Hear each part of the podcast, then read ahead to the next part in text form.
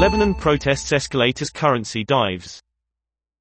The government announces measures intended to stabilize the value of the pound as protests rage.